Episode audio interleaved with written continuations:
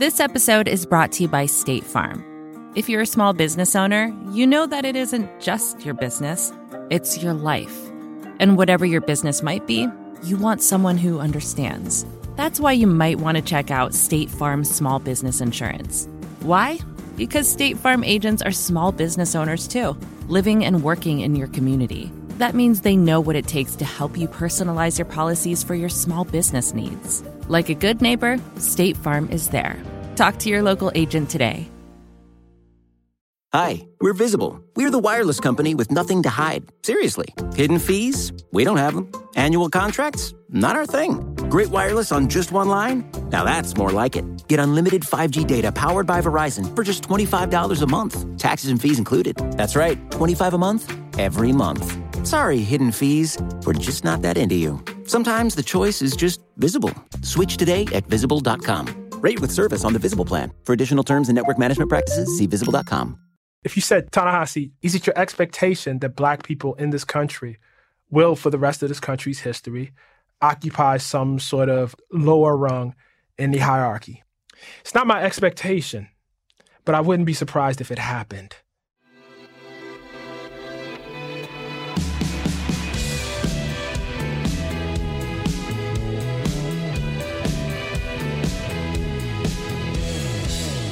Hello, and welcome to the Ezra Klein Show on the Vox Media Podcast Network.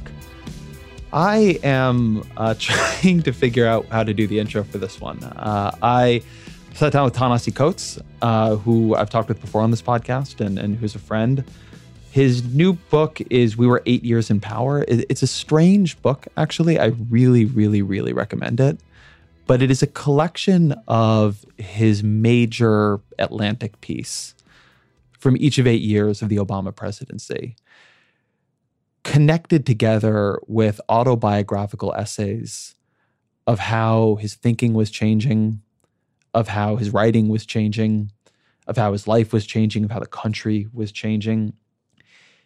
It's an autobiography through journalism.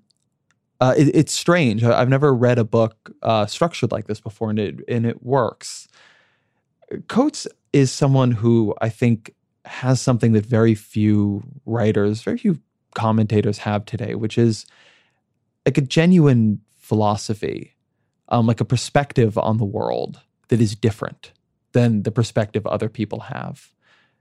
And that can be controversial. It can make him him also feel oracular. I mean, it is behind his success. It is behind criticism but it's there. And and seeing him unearth it seeing him pull up the iceberg so you can see what was happening underneath seeing him go back to old pieces and say i don't believe this anymore or i don't think i got this one right. This is why i did it this way but but but but i don't buy it now. There's a, a version of talking about Coates and and he does this too where it, it focuses on a kind of pessimism on his unwillingness to, to give people easy hope, to say things are going to get better, to say that America is going to move past its racial wounds. Reading this book, talking to him here today, it helped me understand what that means for him and the ways in which he and I think members of the political system in the media in, in actual politics end up talking past each other. This is a conversation about, particularly in the back half of it, about some of the really, really core themes of his work. What would equality mean? What would it mean for America to not be a society that reflects white supremacy? What does justice mean? Does justice come along with equality or are they opposed? Can you have racial justice in this country under this kind of economic system? Ta-Nehisi Coates is he's always great to talk to. He's always brilliant and interesting and you know you don't have to agree with everything he says to learn a tremendous amount from it um, it, it's a lot of fun to to talk with him but it always leaves me somber. Um, he says at the end of this interview that was depressing and and i know that it's depressing but i think that we do a lot to try to turn away from the pain in our country because it's easier. I think we do a lot to try to tell ourselves an optimistic story because it's better. I think we do a lot to protect ourselves from how thin the foundation upon which our progress rests really is, because we need that. Because to really, really live with a sense of the chaos at the door is just too hard. But it's bracing sometimes to think a bit about the chaos at the door. It's bracing sometimes to step back and look at it another way, not in a way that denies what good has happened, what good is happening, but that also doesn't deny what ill has happened and what ill could happen. So without further ado, here's Ta-Nehisi Coates. Ta-Nehisi Coates, welcome back. Thanks for having me back, Ezra. There's too much to talk about. I, am literally staring at my notes here, and I actually don't know where to start. I, I, actually, there's a line in the book that, that I did want to begin with that was actually about you, and it's something I think about a lot. Where you wrote that it's important to remember the inconsequence of one's talent and hard work, and the incredible and unmatched sway of, of, of luck and fate. I, I, think it's easy for folks to, to look at you. You're an incredible writer. You're, you're get compared to James Baldwin and assume that that has to be inevitable. Well, what do you mean saying that it's actually luck and it's actually fate? Well, uh, Between the World and Me was published when I was 40 years old. Um, I had been writing for uh, 20 years before that. Um, for the first half of that, and for most of you know i would say for the first 12 years of, of my career you know I, I, had great difficulty uh, making a living. I had great difficulty uh, placing my articles. I had great difficulty convincing anyone who wasn't related to me or wasn't uh, david carr uh, daily pass david carr who used to be at the new york times that what i was doing was worthy of anything. It was a really really hard thing to do and I am well aware that that could have continued for the rest of my life. Um, there's no reason why that couldn't have continued for, for the rest of my life. Um, what happened, and this is the story I try to tell in the book, is that a black president was elected, and suddenly people were interested in a way that they weren't before. Um, if I am talented now, um, I was talented before. If I'm smart now, I was smart before. Now I know more now. I probably write better now um, maybe a better reporter now, but that's because of the opportunities I was given in the interim. It, it's not hard for me to see my life uh, going a different way because it was going a different way. Um, and most of the things that you know characterize at least my life at home right now, uh, my relationship uh, to my wife, my child, all of that was already in place. Um, and so it's a bit different than like when success hits you and, and you're and you're in your your twenties or something like that. I, I was a formed person uh, when when all of this happened, and it was it's really easy for me to, to see this taking another path because it was going down another path. The the thing that I think I respond to in that because you also write about how um, the classroom was not a great place for you. You write that it was at the site of your your most indelible failures. I, also did really badly in school and had mm-hmm. just sort of failed at everything until I was, you know, like 17 maybe. 17 mm-hmm. is sort of the first point where I can look back at myself and say, actually you did a couple things right there. Mm-hmm, mm-hmm, mm-hmm. and and there's something about that feeling of like really knowing you can fail like really knowing that you can be a mm-hmm. person who exists in a state of failure with the people around you existing in a state of disappointment towards you and you can just sustain that way for year after year after year i always feel that i got saved by blogging that um, mm. if that mm. hadn't come along i mean i got rejected from the school paper if that hadn't come along i don't think i would have made it into journalism i'm sure i wouldn't mm-hmm. have mm-hmm. and i could have just failed at other things the way i'd failed at school before that and, yeah, no, I, th- yeah, I think right. there's something powerful about that yeah, no, and just chastening, you know. And I, I, would argue too that in the same way, blogging probably saved me too, because what it did was it, what blogging removed was the need to pitch people to show them that you were any good. You had your own territory to make that own case, and then you know people could actually see and then decide, you know, how, how they felt about it. People are often nostalgic for this era of gatekeepers, but I'm not um, because I wouldn't have been anywhere. Uh, if things had remained as they were technologically. Um, but but to your point, I, I think it's um, I just think it's deeply chastening.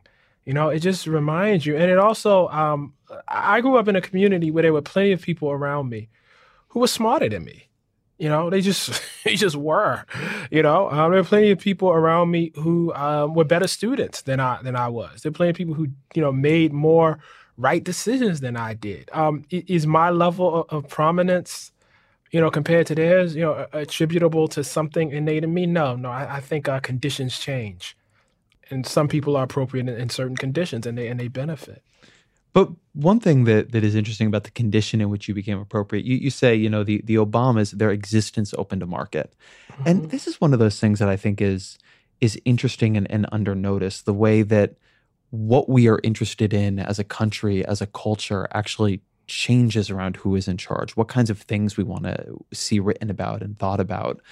Um, it, it, it's fascinating to me that the Obamas, as you write, they sort of exploded a market for journalists who focused on on race, on communities of color, on race and politics. And that Trump has like literally done the opposite. He's exploded a market for journalism that focuses on whites, on mm-hmm. white working class folks, you yes, know, who yeah. still like Donald Trump. I mean, if you are good at reporting on rural areas of Mississippi or Missouri or West Virginia, yeah. you know, that there is a market now that didn't exist eight years ago right, uh, right. for you. And that's like one of these downstream consequences of, of presidencies that I don't think people think about very much, but it, it feels important in terms of which questions we move to the top of the priority list in American life. Like that's a real kind of power and privilege. Yeah, and it might be the only good thing to come out of a Trump presidency. I mean, I'm happy, you know, I'm happy for those reporters going out and getting those jobs to tell because I'm sure as sure as I was, you know, stewing before Barack Obama with all these stories I, I wanted to tell, I'm sure there were reporters that, you know, felt like, listen, this opioid ep- epidemic, we're really not getting the cold country. There's some things going on here that we're really, really not getting to. And so um I know I've been arguing against this, uh, you know, this um, the way in which the white working class is being deployed, but I, I, I don't know that I, I, would never want to feel like I'm in the position of saying that the very fact that people are out there doing that reporting is a bad thing. I think it's a good thing. I think that market is a good thing. Yeah, I agree with that. Uh, but I, I do think there's a way in which we can be a little. I think there is a zero sumness hmm. to tension in American hmm. That is more important than we like to give it credit for hmm. and that contributes to different forms of conflict between groups. Hmm. I mean, it really is the case that, that different groups have different interests, and I don't just mean racial groups here, and that attention on one group's priorities actually does mean less attention on a, on another group's priorities, hmm. and that there there really is some kind of of battle there. And so when I don't know, there, there, there's a view that you can just sort of hit the politics just right and like nobody ever loses. Everything is positive sum.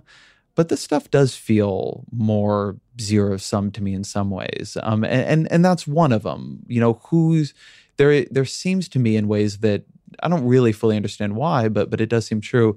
There seems to me to be a limited amount of sympathy in American life. And who is getting it and who is getting the attention for for their issues there is a trade off there. Yeah, and how much of that is living in a very real uh, market economy? Yeah, you know, like yep. the very fact of living in a, in a, in a in a in a capitalist economy. I'm asking that as a question because I don't I don't know that it would be any any different otherwise. Because what we might really be talking about ultimately is power. But at least you know that there's this notion you know, within the economy, within a capitalist economy of winners and losers. You know, some people are going to win. You know what I mean? Some people are going to lose. It's the striking thing about um, any sort of conversation, uh, and, I, and I've tried to actually take this seriously, but whenever you start talking about race, and this was true during Obama's presidency, one of the retorts from a certain group of people was always, you know, well, if he gets X, Y, and Z, he's going to empower a bunch of black people. There was this this thing that if Obama won, a certain kind of white person would necessarily lose. Okay, so this is like something like say a Stephen, a Steve King from Iowa, you know, has said before. Um, but you know, George Packer, in some of his early reporting in, in, in West Virginia, you know, came across some of the, you know, in, in 2008, some of the very, very, from the same commentary. And I've tried to think a lot about like what that means, like what is actually lost. And I've often, well, I think part of it is like the election of Barack Obama is one step closer to white people losing their name. One one step closer to to um, even if it's not a big step, but still one step closer to the idea of white not meaning anything. And so, in that sense, maybe there really is a loss. You know? Oh, I think that. all right, this is something that I'm working out. So I'm worried it's going to come out wrong, and That's just going to be how it is. Right. I think that we use economics to sanitize cultural and other kinds of opinions and grievances. Mm. A critique I have of a lot of the way the election gets told is that we go to people who are feeling real loss. And we can't quite find the loss in a way that explains itself through sort of statistics, right? Which not say you always should. Life is more than statistics. But, you know, Donald Trump, for all their issues in the economy, got elected at a time when GDP growth was pretty good. Unemployment was under 5%. Um, you know, there we were seeing actually wage gains in 2015 and 2016. I am not saying the economy was great, but Donald Trump didn't happen in 2012. He happened in 2016. Like you have to you have to explain change. Mm-hmm. There are always terrible things happening in the economy. But what did happen and over those period was there had been an African American president and there was a, a controversial woman running for president. And people come out and they say, you know, I feel like things aren't getting better. They're not getting better for me and my children. There's something wrong here. I feel like I'm losing something. And sometimes they'll say it really explicitly racially, like in that early mm-hmm. Packer stuff. Mm-hmm. And then we go searching for like the 17th economic statistic down that explains it. Like I really did see these studies yeah. that came out. It's like, okay, you can't explain Trump in income, you can't explain him a wealth.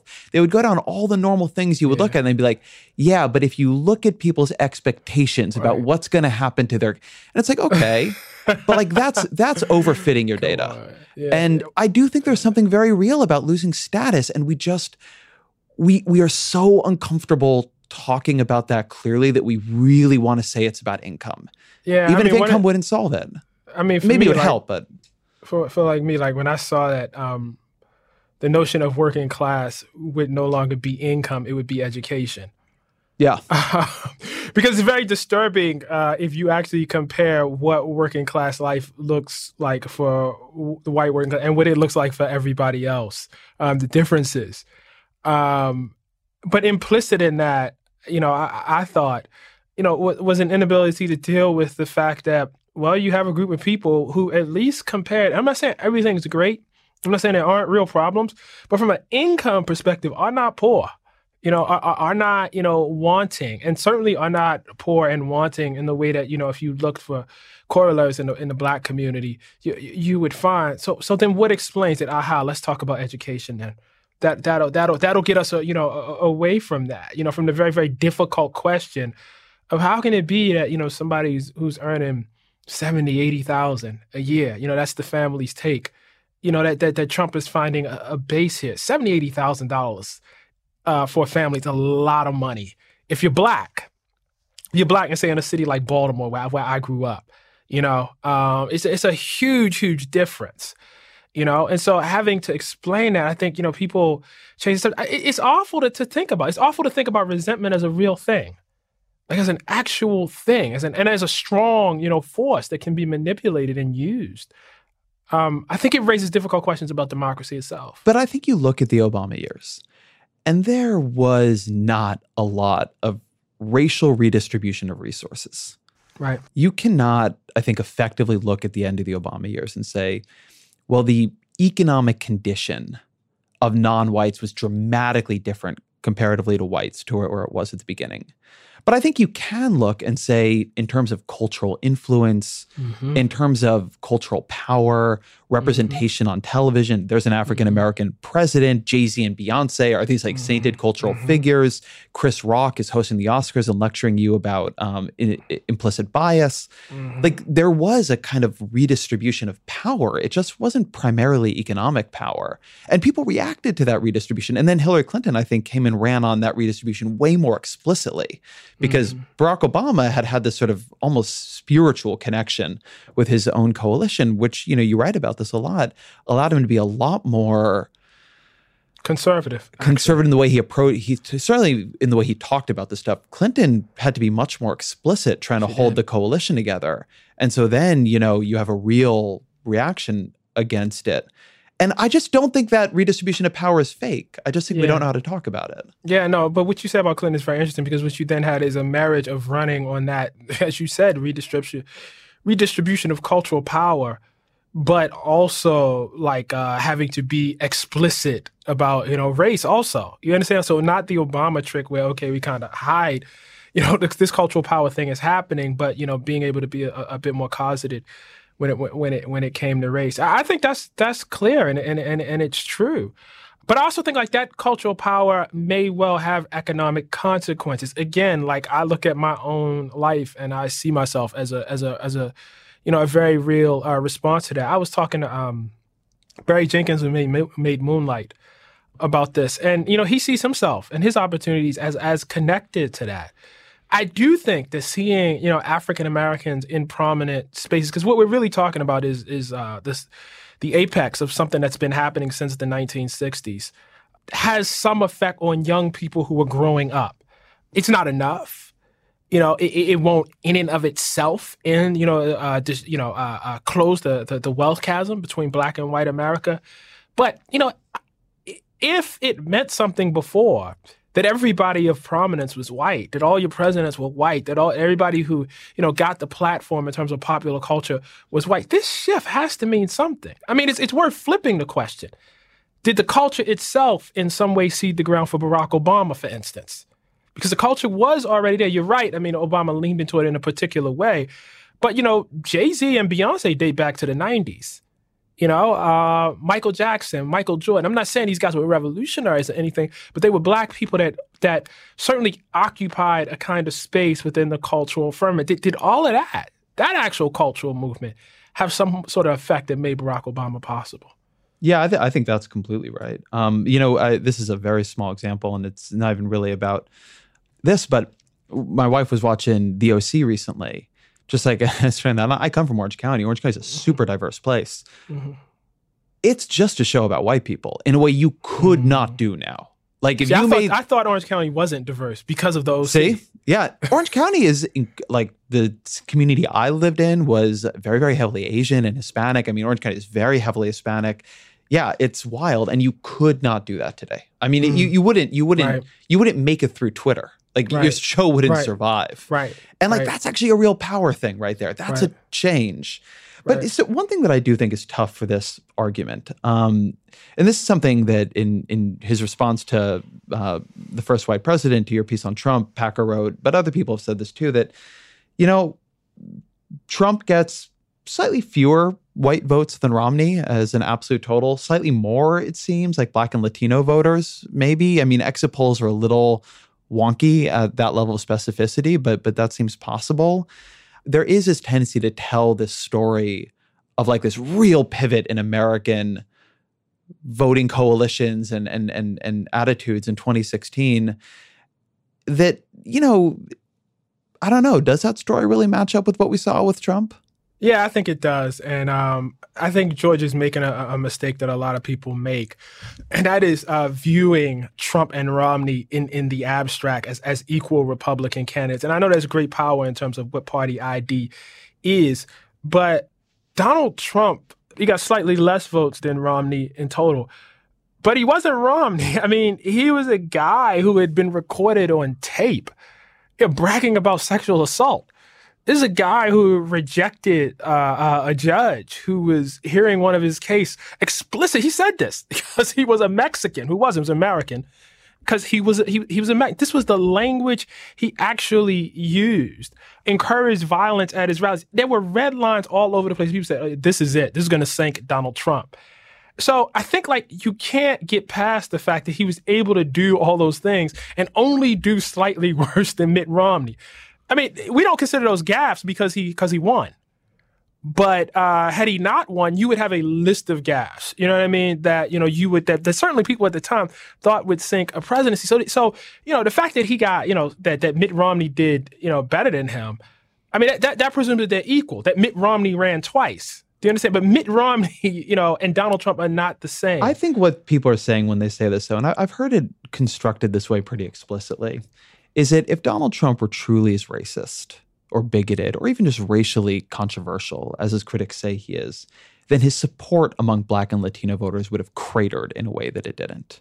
The idea that it could be close to Romney, like, isn't that the evidence that that that you know, the left is making too much of this. No, no, no, it's not there. Because the first thing is Romney was running against uh, Barack Obama. That's the first thing. Now, I can't speak to the, the, the, Latino vote. I mean, any, somebody else can, you know, analyze that. But I know for the black vote, it, it's it's clearly pretty obvious. In fact, what I would want to see is patterns across the past 20 years that did not just include, you know, the first black president running for his first and second term. Um, because that's different. I would want to compare him uh, uh, uh, to other Republican candidates across the the past um, the past few years and see how Trump uh, see how Trump managed in, in that sort of way. But I certainly don't think um, you can use uh, uh, Barack Obama's campaigns, two campaigns, as, as an app comparison. Yeah, that that that that does seem fair to me. One of the the pieces of this that I think is tough, though, is, and I, I see it a little bit in your book. It's one of the things that gave me some pause reading. Um, I think that we have a tendency in this country to look at any election and then frame it in the way we talk about it as like the country delivering its verdict. Hmm. We talk about hmm. the country after elections as a singular entity. Hmm. You you have a language of like this country quite a bit in the hmm. book. Hmm. Um, and, and, everybody does this. I mean, I remember Barack Obama won, and you know there were these things about you know the country has shown itself to be a center left country, mm-hmm. and you have these like real close election. And I mean, Donald Trump, it's you know like a whisker um, on a Could cat. Have lost. You know, could have lost. Um, I think you run that election, you know, in the way that Nate Silvercat and his models five thousand times, and you know mm-hmm. Trump loses three thousand of them, right? Like, mm-hmm. like really, it's a weird. It's a, the day and how close it is to Comey. It's all this shit, and I don't know. I I think that the tendency to sort of look at it and say, well, now we can say something about the country, particularly in these close elections. I don't know how to talk about it because obviously you want to be able to say something about America. You got to be able to speak about nation states as entities. Mm-hmm. And yet, how do you do that when the winner of the election lost the popular vote, is incredibly unpopular? Mm-hmm. I mean, how do you how do you draw meaning out of that? Well, I try not to hinge it on elections. You know, um, it, it's one of the reasons that that essay, as it appears in the book, the White press, is actually the conclusion of, of, of you know eight you know, eight other essays, eight years. Uh, and and more than that, you know, it seeks to draw out a, a, much longer history. My analysis of this country would not have been much different if Hillary Clinton won. I mean, I I I don't know because that's really interesting to me. Yeah. Can yeah, can you say more on that because you talk a lot about how the Obama. I mean, you you got more pessimistic as they went on, but how they did make you question, right? They did mm-hmm. they did seem like maybe something was different. If Clinton had won by six percentage points, you really feel you'd be in the same you you feel like you'd be writing pretty much the same things today? I think I would be. I think because I, I, don't know how different what I'm writing this year is what I was writing last year. I don't know how different I am from 2014 when I was writing the case for reparations or 2015 when I wrote Between the World and Me. I think that was the point where I reached some pretty, you know, and maybe even earlier, 2012 with, with uh, uh, um, Geez, I can't even remember that. Essay. Fear of a black president. Fear of a black president. Thank you. Um, at that I, point, I, I read your stuff real closely. Thank you. At that point, I thought I had some conclusions, you know, uh, uh, uh, about the country. Um, and so, I mean, even if Hillary Clinton had won, she might not have gotten another justice through. She would have been facing a recalcitrant Senate, uh, uh, a House, you know, that was also re- recalcitrant, um, that hated her. Um, and there would be some need to explain that. I think not from me because there are other people who are better you know uh, uh, i think who are more attuned to this and better at doing it. There would be a lot of gender critique um, of this. You know that, that probably would have would have been good and, and, and fair and, and accurate but you know my stuff isn't isn't necessarily rooted in, in trump winning. Um, it's the very fact that he was even considered credible. And by credible, what I mean is, you know, running at, you know, relatively high popularity rates throughout the primary, actually able to win. See, that should be scary in and of itself, that he won the Republican primary. That should be a statement even in of itself. Um, it is, um, I think that was unthinkable in 2008. I don't think anybody would, would have thought Donald Trump, if you had laid out the campaign that he ran, you know, would, would have uh, thought that that was actually possible. I mean, hell, it seemed unthinkable in 2015. It did. It did. Hi, we're Visible. We're the wireless company with nothing to hide. Seriously. Hidden fees? We don't have them. Annual contracts? Not our thing. Great wireless on just one line? Now that's more like it. Get unlimited 5G data powered by Verizon for just $25 a month. Taxes and fees included. That's right, 25 a month, every month. Sorry, hidden fees. We're just not that into you. Sometimes the choice is just visible. Switch today at visible.com. Rate with service on the Visible plan. For additional terms and network management practices, see visible.com. So let's pull out a Trump then, because I, I think that's fair. I I really felt reading this book that I understood something about your fundamental worldview that that I had had trouble understanding, and it's been a, a sort of consistent part of the conversation you're having. Mm-hmm. And so I wanted to try to get at, at, this. So, so you talk in the book about pessimism um, and, and the idea of a pessimistic worldview or a black atheistic worldview you were on Colbert the night before. We're, we're taping this interview, um, and there was kind of a an exchange at the end where Colbert was like, you know, can you offer some hope? And you're like, I don't, I don't want to bullshit you. And I want to read a sort of a truncated quote to you because it, it, sort of helped me understand what what you're talking about here. You wrote in the book, in, in a paragraph that actually kind of took my breath away a bit. You wrote, any fair consideration of the depth and width of enslavement tempts insanity. You first conjure the crime, that the generational destruction of human bodies, all of its related offenses. Then you try to imagine being an individual born among the remnants of that crime and watching people, at best, denying their ability to address it, and at worst, denying that any crime occurred at all, even as their entire lives revolved around the fact of a robbery so large that it is written in our very names. And you can tell me if this is wrong, but that helped me understand this conversation, or I think it did, that you're having about hope and uh, you know whether the country is getting better, because I think a lot of people sort of frame hope as improvement, like any kind of sort mm. of marginal improvement year mm. by year, reduction mm. in the black-white wealth gap, if we were seeing that, you know, reduction hmm. in mass incarceration. That's hope, right? Things are getting better as hope. The arc of history bending towards justice is hope. And it read to me reading this book that what you're saying is you don't see any hope for actual justice. You don't see any hope for the sin of America to ever truly be addressed. America just keeps going on and maybe things get better and sometimes they get worse and maybe they even keep getting better. But that the actual crime committed is never going to be paid for. And that, that that's the center of sort of the argument that you're having with a political system that likes to measure things in terms of, you know, relative income rates 5 years from now. You know, in the, in the abstract, what I would say is I don't know. The problem is, I often end up having this conversation with people who um, are by default optimistic about the future. So I end up having to, you know, chasten. You know, I end up being the chastener on it. But if you ask me in the absolute, do I, you know, it's just a difficult question let me put it like this. If you said, Ta-Nehisi, is it your expectation for the rest of American history that it will have to grapple with white supremacy? Let me make that even more pointed. Is it your expectation that black people in this country will, for the rest of this country's history, occupy some sort of lower rung in the hierarchy?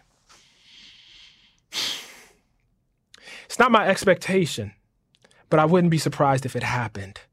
There is a great deal of evidence, I think, that indicates that that's likely. And everything that argues against that happening, I think, is external. So let me let me um, sort of frame that.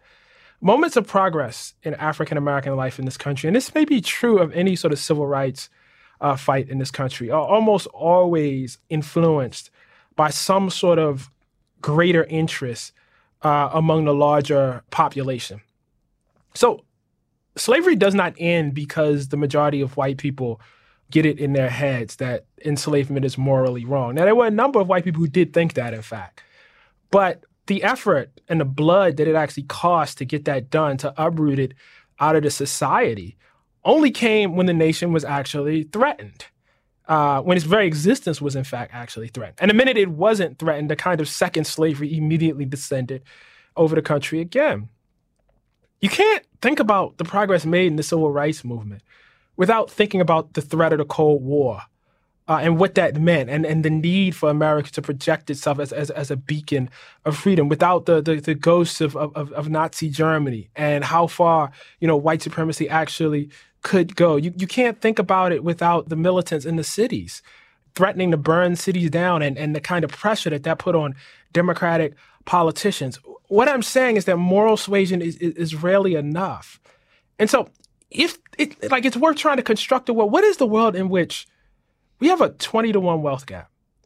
Every nickel of wealth the average black family has, average white family has a dollar. What is the world in which that wealth gap is closed? What what happens? What makes that possible? What does that look like? What is the process? And when you start talking about that amount of money, it strikes me that it's something pretty earth shaking. Maybe something so large that it actually, you know, you find yourself in a country that's not even America anymore the gap is huge. I mean, it's, I mean, and it's not like you, you start like trying to measure this, you know, across levels. You know, it persists across education. It persists, you know, from high school dropouts to college graduates to Ivy League graduates. it, it is uh, pervasive. And when you try to imagine, and it's old, by the way, too. It's old. And so when you try to imagine a world in which that gap is closed, I mean, that, shoo, I mean, what is that? I think that people don't try to imagine that. I mean, I, I really do yeah. think this. I think that it's a valuable conversation to try to pin down what people mean by do you have hope? Are you optimistic? Mm-hmm. And I think that you and, and and you know you should tell it's I never want to ascribe opinions to, to someone else. So I'm just trying to describe what I understand or what I observe. I think that you have actually pinned down in your head what would it mean to some degree at least, for justice to be done, for equality to be reached, for this to no longer be a country that reflects white supremacy, that that sort of in its objective metrics reflects a society built on white supremacy. And I think a lot of folks, I think the critique of that is a lot of folks are willing to take a lot more comfort in forms of progress than you are that yeah, that they I they just, say you know oh look the, things are so much better than they were in 1960 and 1960 was better than 1900 and you know Trump is obviously a setback but there was an African American president and you know there are all these discrete indicators. And so things are are, are moving in the right direction and shouldn't that make one hopeful? And so, so I would yeah. say two I would say two things to that.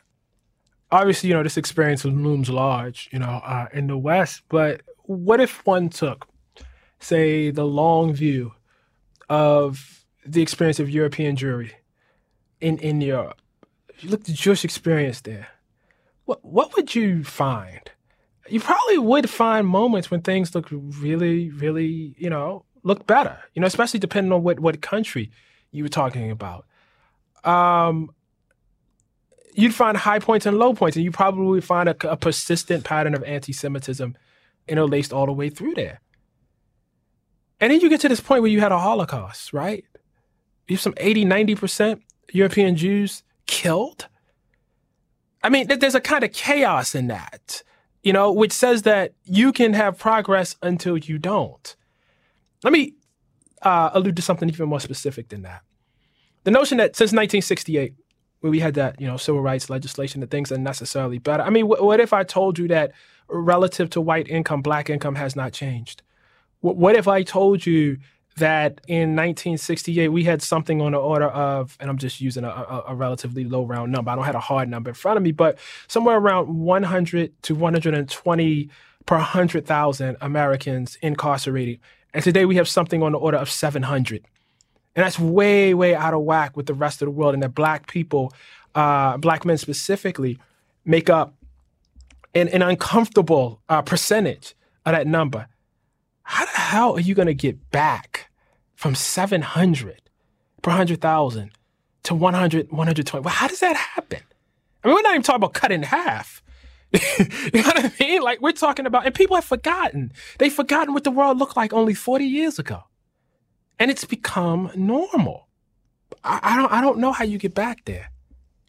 I just don't. I hope we do. You know, as Stephen said, I hope I'm wrong you know um, but this this is these are not you know small things. Um, and even the vocabulary with you you know nonviolent drug that's not going to get you there. That's not going to get you there. You got some really hard difficult questions you know that you have to address yourself to. And i don't even see people really you know addressing themselves to the question. I've been obsessed um, with something that Bryan Stevenson says that I heard him say uh, in a speech the head of the, the Equal Justice Initiative, where he went to Germany to give a speech about American death penalty. And a, a, woman there stood up and said, Well, we can never have the death penalty in Germany. And he said, Well, why not? And she said, Well, the state doesn't have the authority to kill Right to like that kill. here.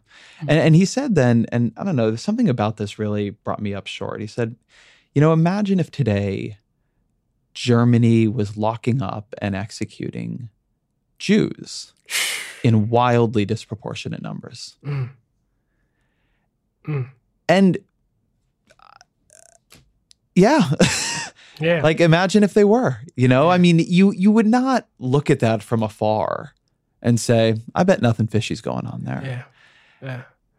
Yeah. And I don't and I don't think most people, in fact I know, having traveled a little bit now, look at America and say nothing's fishy is going on there. I mean, we say it within our politics, but uh, people who see us, they know. You know, it's obvious. Evan Osnos had this piece on North Korea. North Korea, right? And there's a moment in that piece where he's with, you know, whoever's been assigned to him in, in North Korea. And Charlottesville is on the news in North Korea, you know, probably, you know, propagandized and everything. And he said, This is what you want to do to us. you know, it's like these North Koreans, you know what I mean? Like, you know, who, who can see it? You know, e- even in, you know, a state of, you know, where, where information is not as widely available. But I mean, there's something to that. But but that I think this is a, an interesting way of merging our, our two conversations here because it does ask this question of what what would it mean for things to be better? Because we've sort of flipped between a lot of different measures of what better can mean here, right? There's cultural power, which we've sort of agreed at a different point in the conversation has shifted at least a little bit, representational power on television, who holds the White House, who hosts the Oscars. There's, you know, median incomes, there's the wealth gap, there's incarceration, there's share of CEOs and boards of directors. I mean, eh, modern society is super complex, um, and there are a million ways for for people to be going up and down, and and I do wonder what. I mean, when I hear you say that that this is a country that you know at its soul has has white supremacy, how would you know if that were no longer true? Not of anybody, right? It's a it's a big country. Like, how would you know? What would you be looking to be true to say that this is no longer a country that looks like a country that believes in white supremacy? I mean, the easiest thing for me to say is that if there were no wealth gap, if there were no, I mean, that would immediate, that would be the immediate tell for me. I think you'd have a, a hard time making an argument if that were the case. Why the wealth I'm- gap? You said why the wealth gap? Yeah, why is that the one you because choose? so much is implicit in that. There's there's so much that goes. When you have wealth, you have a, a, a safety net. That's the first thing. I mean, many of the stressors that you know I identify. See, because it's not just that individual black families don't have much wealth. It's that individual black families without wealth almost totally live around other black families without wealth. And so it's like you, you, you know, there's a kind of webbing that happens wherein all the social sort of benefits that come from having wealth, uh, all the cultural benefits that come from having all the access that you can get, who you know, you're cut off when you're black. In other words, you're, you're not individually, you know, without wealth and then around other people who you might meet, who you might marry, who you might talk to, who you might form families with, deep friendships with, who themselves have wealth. In fact, you're around other people who are without wealth. I am at this moment, you know, um, wow, I might be the wealthiest person in my family's history. I mean, I, I'm I'm struggling to to think about you know who, who that would be. And when me and my wife, my wife and I, when we met, you know, we came from a background where you know folks didn't even have enough money to pay college tuition. That just wasn't really a possible thing. They they could they could beg, borrow, you know, in my case, to get it done. But it just wasn't. And not only wasn't possible, we didn't really know people for whom it was possible for. That was not just my individual experience; it was my collective experience. So now, I, you know, I find myself on a different level. Am I surrounded by other Black people, you know, who are like that? No.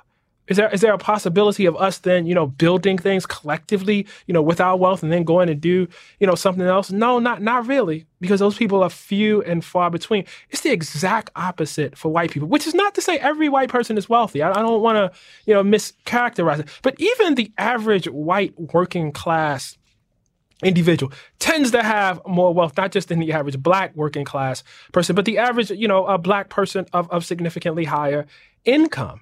Um, uh, uh, uh, and so what that means is the power, you know, really to construct wealth. I, and, and to me, I think if that were the case, if you did not have a wealth gap, you probably would be looking at a much more integrated America.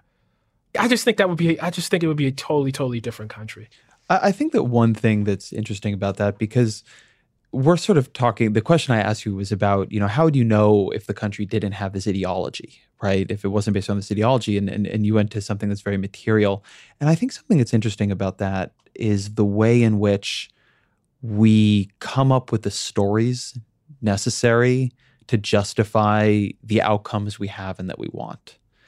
And w- one of the the things that, that, that you know scholars of race will, will argue is that you know a lot of racism is there to justify the economic outcomes we have. Mm-hmm. A lot of junk science is there to justify the economic outcomes we have, the the carceral outcomes we have, the social outcomes we have. You know, you what part of a real theme of the first third of your book is your struggle with respectability politics that, that Mhm. Obama offers, that Bill Cosby offered. And a lot of that, it seems to me, is you're fighting an effort justify, to ideologically justify the economic condition of black communities with an ideology that, you know, I mean, Donald Trump is somebody who doesn't pass any respectability politics test anywhere, but gets to be Mhm. president Right. and, and that that feel that interplay feels like an important part of this to me that one reason I, I sort of agree with you on on on wealth gap is that I think that America is a place partly because it's such a capitalistic country where our ideology often I mean it's both cause and effect but it often flows as effect from our economic like reality Mhm. and so long as economic reality is as tilted as it is, we will always come up with ideologies to support why that is, why that's a natural meritocratic outcome of our, you know, wonderful society.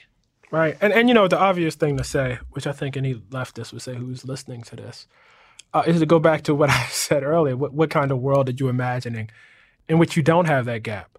Um, and they would probably make the critique that you're talking about a world with a very, very different economic theory. Yeah. You know? And that seems pretty obvious too. But but that gets to something that you talk about in in the first white president, where you you say, and I think there's something to this, that the, the left would much rather have a discussion about class struggle Mhm. and the theory that, that that might bring in the white working class instead of about racist struggles. And and so I guess one question there is that if some of this flows from economics, I mean, does that give you pause on that? Is there? I think that you sometimes say there's not a way to fix the economy without fixing America's sort of soul on race, and and they would say there's not a way to fix America's soul on race without really radically revising how economic relations happen. Yeah, I guess the difference between uh, myself and them is I, I'm not sure that they're wrong. I'm not sure that they're wrong. I mean, I, I don't. It's not that I think reparations would fix broad inequality in this country. I, I, I don't think that. I don't think decarceration, for instance, is the is the immediate fix. You know, in the way that folks who think, see, it's possible for me to advise, uh, imagine a revised economy and black people and white supremacy still existing. It's very possible for me to imagine that. You know, now it may be that you know you need a revised economy ultimately for white supremacy not to exist, but I don't think it's not ergo if we get rid of capitalism, therefore there will not be this.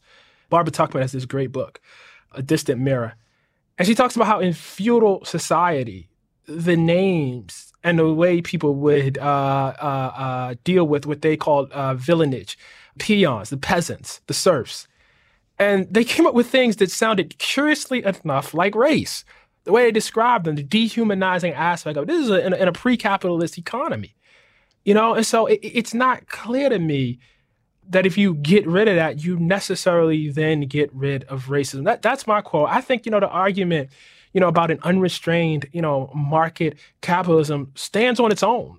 you know, I think it, it, it should make its own, own own merits, and I think it can make its its own merits. But when you come to me and say this necessarily, you know, will heal our racism, all I have to do, from my perspective, is point to you, you know, over to Europe, where I've, you know, talked to, you know, several people, you know, uh, members of, of, of groups of people of color over there, where you definitely have a stronger safety net, where you definitely have workers who have better protections, and yet the same sort of questions of racism persist. They persist. If you look at an earlier point in, in American history, I mean, the, the, the person that all, you know, progressives in the left always point to, you know, the reign of Roosevelt. And, you know, the, the, the tell is that you couldn't do that without white supremacy. So the broader question is, can you construct a world that has, you know, a, a, a respect, you know, for human life and, and, and dignity and all the ways that I think, you know, uh, most folks on the left want. And ensures healthcare as a right and not have this kind of hierarchy. That, that to me is a really, really, you know, profound question. I'm not suggesting that you can't, but I am suggesting it would be pre- pretty revolutionary. I haven't seen it in, in existence yet. How do you think about the difference between, or the tension maybe between justice and equality? The the difference between a society where perhaps there's not a wealth gap or there's vastly closed one versus a society where there's been some kind of justice, some kind of reckoning. The, the, these feel to me like they're both ideas that are present in your work, but but the, but that they're different, and you can imagine them maybe existing without each other, or maybe maybe you can't. Yeah, I can. You know, um, I went through like this heavy French Revolution period where I was reading, you know, all these books about the French Revolution, and, and in one level, I was like horrified, you know, by you know, like it was like I was reading about like the execution you know, the king and, and Mary. And I was horrified. I was actually horrified, you know, and then horrified even more about, you know, so much of the killing that came afterwards. And I was in Paris one summer and I went out to this little town called Fontainebleau. And in Fontainebleau, there is the most gaudiest castle you ever want to see. I mean, it looks like something Trump would build. It is obscene. And you see that people were doing this you know, building this castle, you know, with folks starving in the cities on the countryside, you know, all this, and, and people were hoarding this stuff. I've never been to Versailles, but apparently Versailles is like that too. And you begin to understand, you know what I mean? Like you really, really begin to understand, you know, what I would see um, as unjust violence, but done in the name of equalizing things. You know, um, so no, I, I think there's great tension. I feel like and I don't know this to be true. I mean, Ezra, honestly, I'm, I'm kind of theorizing here, but it's very easy for me to see myself looking at the processes, like being contemporary with the processes that might make for an equal world, more equality, and maybe the complete abolition, you know, of, of, of race as a construct, because I think it only exists in the presence of inequality, and being horrified by the process, and maybe even attacking the process, you know. Um, because I think these things don't tend to happen peacefully. You know, uh, the hope is that the United States will find some sort of way to do this in a, in, in a civilized manner. Um, that, that that's not the history, though. That's a that's a I don't want to say a scary thought. I mean, it is, but it's also a I don't know. It, it, it's something you said a bit ago when you were talking about the ways in which things can get radically worse, the ways in which, if you were right in the history of, of, European Jewry, things look bad and they look bad and they look bad, you know, but sort of normal. And then at some point, they're worse than you could possibly imagine. Yeah. I think that one of the hard things right now is a lot of reckoning with the idea that chaos is near at hand than maybe people expect. I mean, what, what you just said, it sounds honestly like a lot to me. It sounds radical to me. Mm-hmm. And then I think, well, Donald Trump did just get elected and he's sending Rocket Man tweets, and we did right. just see Charlottesville. Right. And I don't know. I mean, how much would you need? It wasn't that long ago that we had riots in this country. I mean, that's right. in within my lifetime. I grew up in mm-hmm. Southern California. I was I was there during the LA riots. Mm-hmm. I, I don't know. I, I think this is something that I am just personally struggling with a lot right now, which is just the boundaries of what seems possible I'm not sure they even really exist in the way I thought they did before. I I don't want to say I had a kind of like Fukuyama end of history approach to things. Yeah. But I thought that the guardrails were pretty well established. And now it feels to me, you know, like you got to assume that in any given moment, you know, any given year, there's some two, three, five percent chance of real bad outcomes. And most years we escape them. But I don't know. You look back at the 20th century, we had some real fucking terrible stuff happen. We did. Uh, we did. It's probably unlikely the 21st century is going to just be this arc bending towards justice. Certainly right. hasn't been so far. And, and and so what you say there, I mean, whether it it went towards equality or away from equality, just that ability to sit with imagination of an America that falls back into violence or maybe falls back into a different kind of violence because I don't want to pretend there hasn't been violence in the in the interim here. That's that's a that's a heavy thing to wear. Yeah, no, it is. But all it means is that we're back within human history. Yeah. I mean, we're just back with it. I mean, when have we not? I don't want to be like apocalyptic and, and dramatic, but it, you know, if you think about the period, you know, like uh, all the time. I mean, even long before the Civil War, not long, but before the Civil War, Thomas Jefferson is fearing a civil war. which was an apocalyptic event, by the way. I mean, it, it really, I mean, you're talking about 20% of, of, of, military age white men being killed in the South, Southern white men, you know, being killed. You're talking about more, more death than all American wars combined happening in five quick years. You know, I mean, that was a, a, an apocalyptic, you know, event. So much so that even black people at that time, you know, viewed it as such, you know, viewed it as, you know, as the coming of the Lord. If you're black, you know, during the period of, of redemption afterwards, where bodies are just, you know, piling up.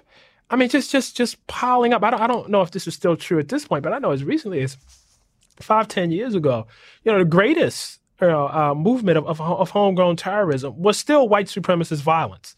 You know, if you took the the, the, the full sweep of it, if you're FDR, you know, when he comes into office during the Great Depression, you know, people say he saved, or his, his advisor said he saved capitals. I mean, people actually were really, really scared. JFK was really, really scared. I just finished this biography on Jefferson. And I believe it's him and Adams that are exchanging letters, and they're worried. They don't think this experiment is actually going to last. You know, like, because they feel like, you know, the virtue of the populace is not, you know, what it should be. So, I mean, the question to ask is what right do we ever have to feel that we escaped this?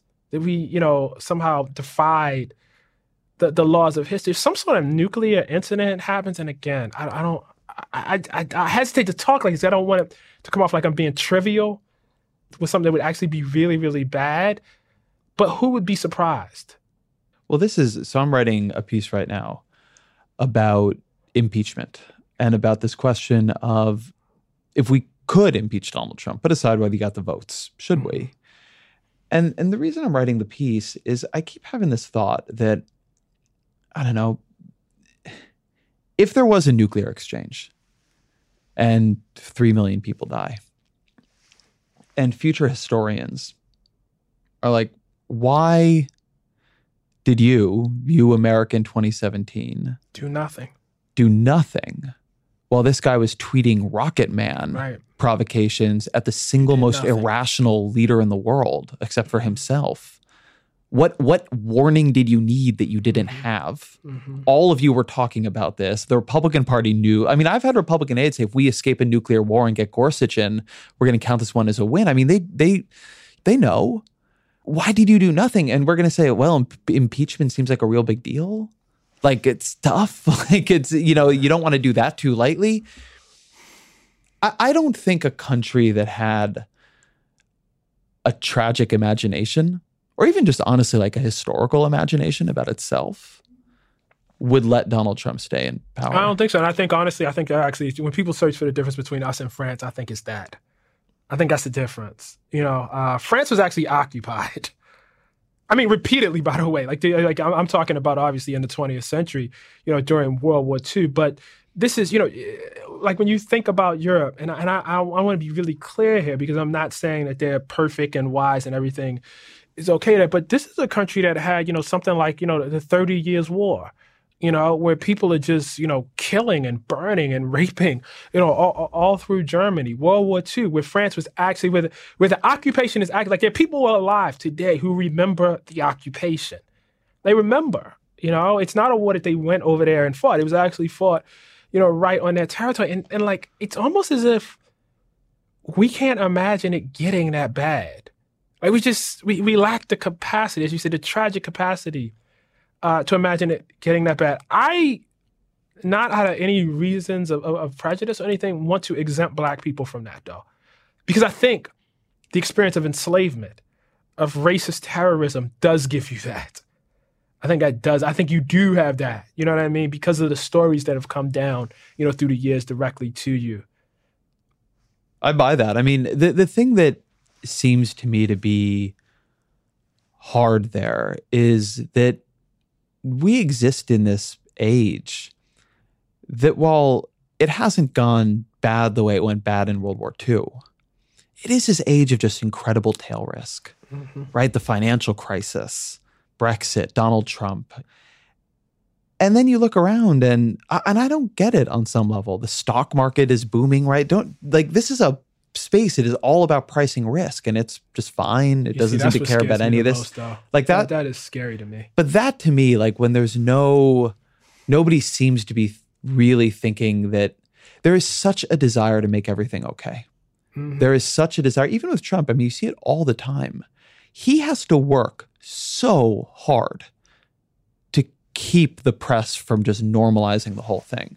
Yeah. Like, he has to work on a day to day basis Right. to keep the press from being like, aha, he has finally become president Right. now. right, right. I mean, he like he has got to go to Puerto Rico and say, "You guys fucked up our budget. Did you know that?" Right, right, Like right, he like he has got to do things that. I mean, it's a daily struggle to to keep the media from you know just saying like, okay, like John Kelly's got it all under control. right. I, I have this a bit in me. I'm I'm someone who I think orients towards like has an equilibrium of things are going to be all right, but it's really a war with my analytical side because it Yeah. doesn't look like you get to it doesn't look like you get to trust that. No, no, no. And things probably will be all right. I mean, they probably will. You know what I mean? probably, you know, but it's that that that cataclysmic risk that that, that you're running that um I, I I don't know, man. I don't know. I, I think um we, you know, as I said, just are not aware. I mean, the um level of um inequality, you know, in this country, you know, and um the fact that you know, as you said, you had the stock market booming, but that's not really, you know, uh, as they say, trickling down, you know, to folks in terms of the employment market. Um, and in terms of good quality jobs, you know, not just jobs, but good quality. I know that, you know, employment is, is unemployment is relatively low right now, but the quality of jobs that folks are able able to get, the the, the feeling, you know, of um, feeling good about the kind of work uh, you have, not just having work. I think this was something that was sort of missed in the last uh, presidential campaign too. I think Donald Trump gave folks a sense of meaning about their work, about being American, as opposed to, um, oh, you're you know you're not a coal miner anymore, but you can get this job being a computer programmer. You know, there's a sense of meaning attached to the idea of being a coal miner. You know, and the notion of going back to that, the the inability to find something real uh, to fill in with that, and how that's disconnected from so many of our economic indicators. That is scary. And if, I, you know, one other thing to throw into this, there was a column by Michelle Goldberg in the Times, I believe early about a week ago. And the point was the idea of minority rule, which I don't think people are taking as seriously as they should. With the things already inbuilt into the, the, the Constitution the way they are, with the fact of uh, um, this sort of fake war against voter fraud, uh, with all of the shenanigans around redistricting. I mean, you you really, you know, when you put the, the fact of economic life together, you know, w- with the fact of, you know, who gets to participate and who's going to get to participate in the electoral process as we go forward, it's scary, man. It's really, really scary. Yeah, I mean, this is I I need to go and read Michelle's piece. Uh, this is a piece I'm another piece I'm sort of working on now that I'm editor at large and have more time to write, uh, which has been nice. Um, Write your book. I was going to I'm- say that I'm- every time. yeah, I appreciate that. I'm, I'm, I'm, I I hear you. Uh, but there is the way the American economy works and the where the way the American political system work are increasingly at war. The American economy is increasingly concentrated. Hillary Clinton won fewer counties by a lot Mm, than any winning popular vote winning candidate ever. Mm. I mean, she Mm. won hundreds fewer counties than Mm. Obama. I, I don't have the Mm. numbers at my fingertips here, but mm, it was big. And yet the counties she won accounted for a huge percentage of economic output in this country. Probably again more than any one has ever I mean more than any democrat has ever won very likely. Uh, Mm. Reagan when he won like everything probably won more. mhm, But mhm. th- so she had a very, very geographically small popular vote margin. Um, even though she still won the popular vote, she had a huge, huge, huge economic output margin. And yet our political system is built to advantage land. It's Mm. built to advantage like people living spread out. And so what happens when you have increasing resentment from the people who do not live in these small, hyper productive, hyper rich pockets? That is a kind of resentment and a kind of social friction that is built to undermine the foundation of our political system and its legitimacy. And we're in it. Yeah, and, you, and then you pile into that, you know, which may not, you know, be that big of a national factor, but I see it all the time. That even within those pockets, there's broad inequality. You walk through a city like Washington D.C., walk through Brooklyn, you know what I mean, and, and and you see the difference, you know, in terms of how people, even within those locales, are actually living themselves. You know, it's not the case that everybody living there is, you know, wealthier or you know has you know more economic prosperity than the folks who are living out, out on the land. But that, you know, that vector over top of it just. uh I don't know. This has been all thoroughly thoroughly depressing. it's funny how many of my guests say that. Uh, well, let, let, me ask you about a different piece of this end, which I think is less depressing. Sure, um, sure. Much more of the book than I had expected is actually about you as a writer mm-hmm. and the way you've developed as a writer and the way your voice has developed as a writer. And I was fascinated by how much you compare your writing to music. Mm-hmm. How much you think about it as having a rhythm, uh, mm-hmm. you know, mm-hmm. a blues with the dirtiest beat you've ever heard. Mm-hmm. When you say that, like, how does that play out when you're actually writing an 8,000 word piece? Oh, I can tell you. When I yeah. wrote uh, My President Was Black, I kept playing Marvin Gaye. And I kept playing Marvin Gaye because when I listen, you know, to an album like like uh, Let's Get It On, it has an emotional effect that is beyond the words that he's actually using. Like I, I, have, I understand on one level what he's saying, but it achieves something that I can't really put in words. I, I don't have music, but I try to conjure in the reader a feeling similar to that, a feeling. Um, so I would listen to um, Distant Lover, for instance. And if you listen to Distant Lover, it's this deeply plaintive, just depressing. Song for a guy who's lost something that you know he he thought was you know particular and original and the words are fine but there's a kind of emotion that's charged in there. And when barack obama was leaving before i even knew trump actually had won but when barack obama was leaving like that was the feeling. Like i thought about black people in an era of obama and all of what that cultural power that we talked about meant to them and to lose that and I thought that's the kind of feeling, you know, I, I, I want to aim for. So that's not in opposition to the actual logic of the piece, right? You know, like you, you try to organize, you know, uh, the logic of the piece correctly. Um, because, you know, the emotion means nothing if it's not there. But then on top of that, you really want to achieve a level of almost wordless emotion in, in, in the reader. You know, for me, um, my part in, in, in this struggle, my part to make a better world is not simply to have people pick up my work and say, well, all the facts seem correct. I think this is right, and then move on with their lives. My job is to bring across the emotion, to make them feel a certain way, to haunt them, you know, to make it hard to sleep, you know, make it so when they when they wake up in the morning, that's what they're thinking about, to make it so that they can't stop talking about the thing to to to, the, to their friends, that that's like um my job. It, has got to, you know, the head has to be there, but it actually has to reach deeper in a particular way. I, I don't want it to ever be abstract to people. I don't want that. You know, like when I did the case for reparations, I was like, you know, this has to be the exact opposite of an 800 word New York Times column arguing for reparations. It can't can't be that. It can't be that. It can't be feel like, you know, conversation that you have over drinks. It's got to feel deeper.